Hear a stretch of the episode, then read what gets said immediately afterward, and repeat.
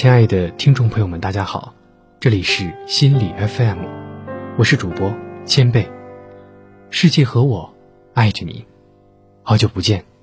属于二十一世纪的一零年代已经过去，在过去的一年里，你是否有新的收获？不论过去的一年里发生的种种是否难忘，是否值得回忆，我们永远期待着在新的一年里，永远。有新的惊喜，在这里提前祝大家新年快乐。不论工作如何的忙碌，希望大家不要忘记生活。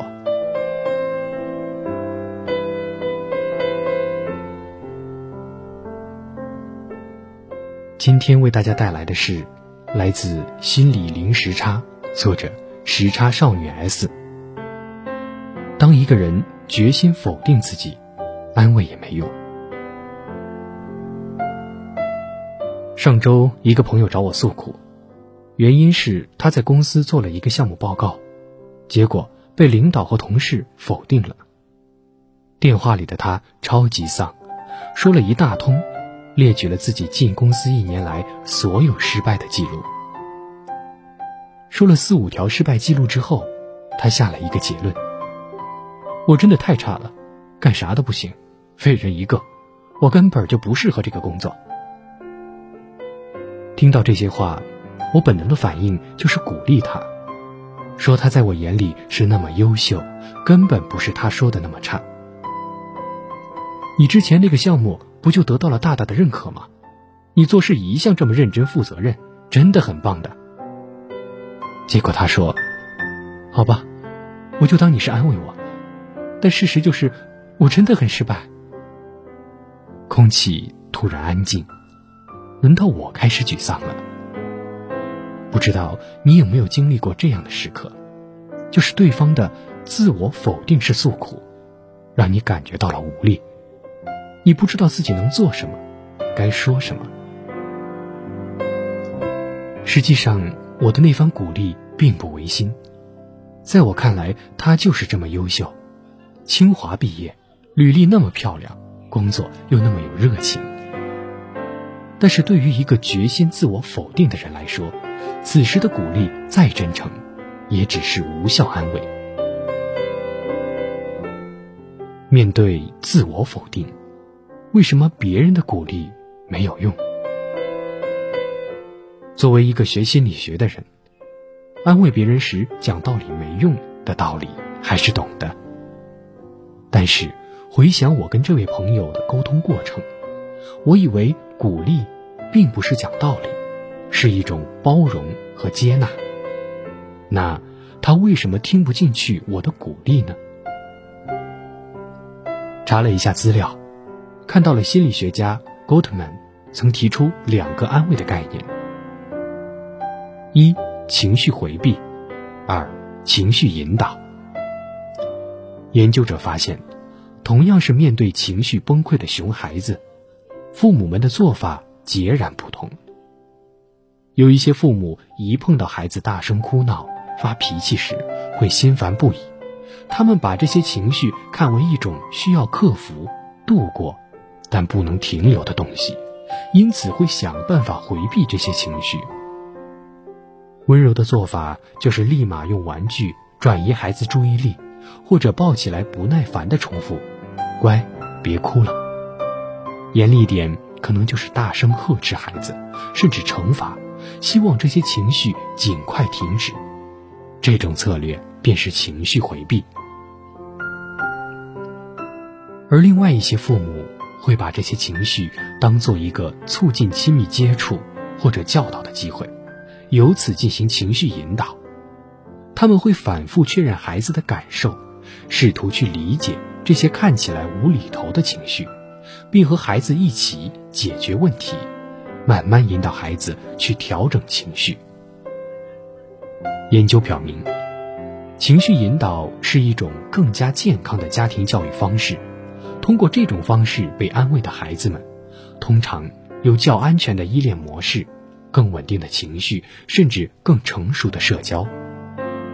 想想这样一个对话：“我太糟糕了。”太失败了，不知道自己能干嘛。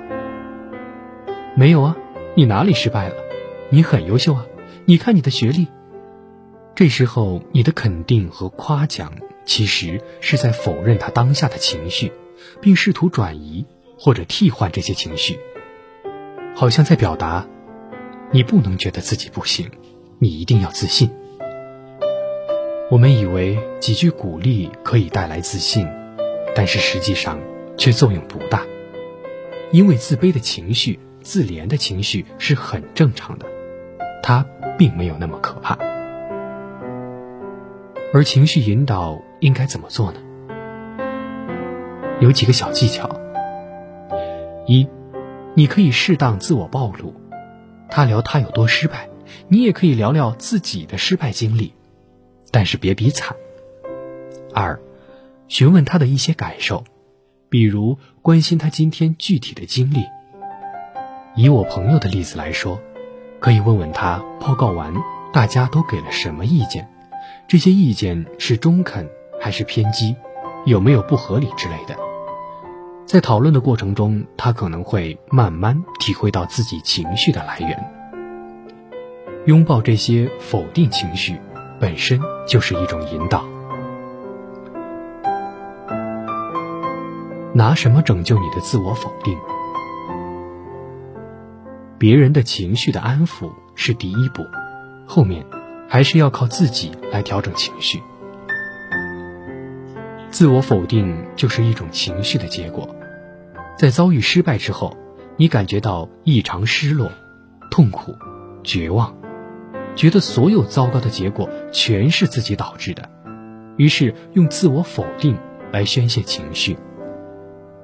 从长远来看，一个人要慢慢减少自我否定的情绪反应，可以通过改变归因方式来解决。比如，你这次的项目遭到了领导的否定，你可能的归因方式有：一，领导们不懂，没有看到你项目的亮点；二。时间太仓促，你没有充分的时间准备报告，因此表达不够清晰。三，这个项目本身就很难，客观条件就很局限，并不是你一个人的问题。换一个归因方式，可能自我否定就不至于这么来势汹汹了。需要注意的是，这些认知的调整，并不是你情绪爆发的当下能解决的。毕竟，当时你在绝望当中，情绪已经完全控制了你。你想改变归因方式也很难。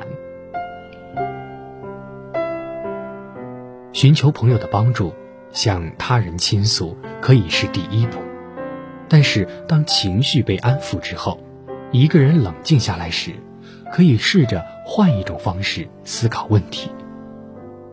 在日常生活中调整自己的思维模式，才是长久之计。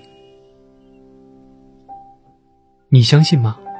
自我否定可能真是一种特长。说到自我否定这件事，其实它是一种特长。自我否定其实是自省的一种表现。这样的人遇到事情会先从自己身上找原因，而不是把责任。推给别人，他们总能发现自己的不足，并努力改进。有研究发现，一个擅长自省的人，往往很善于共情。面对别人的负面情绪，他们比别人更能理解对方，更懂得如何安慰。所以，如果你经常自我否定，那说明你凡事会在自己身上找原因，这并不一定是件坏事。你会发现自己有别人没有的优势。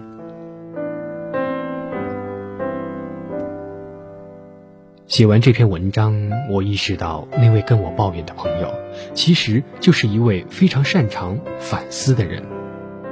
我们最近一起策划一个活动，活动结束后，他坐地铁回家的路上，竟然就在群里给我们发了自己的总结。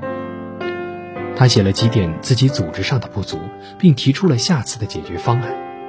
以前我会觉得他不够自信，他爱否定自己了，每次都会说自己做的这也不好，那也不好。现在我明白，他跟我说的时候，其实只是一种情绪的倾诉。倾诉完了，他能够把情绪转化为内省的动力。他的反思的能力是很多人所不能及的，这也就难怪他的履历这么丰富和优异了。谁说这不是一种特长呢？这期节目到这里就要和大家说再见了。如果喜欢这期节目，欢迎留言和分享。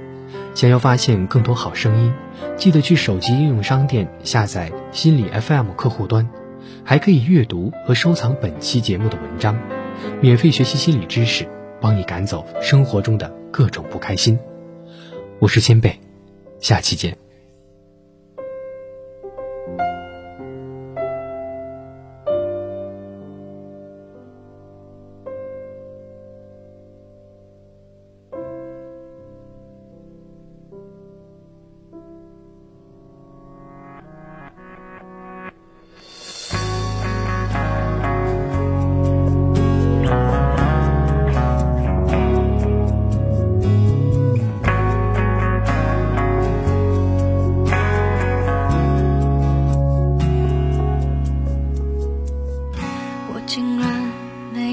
掉头，最残忍那一刻，静静看你走，一点都不想我。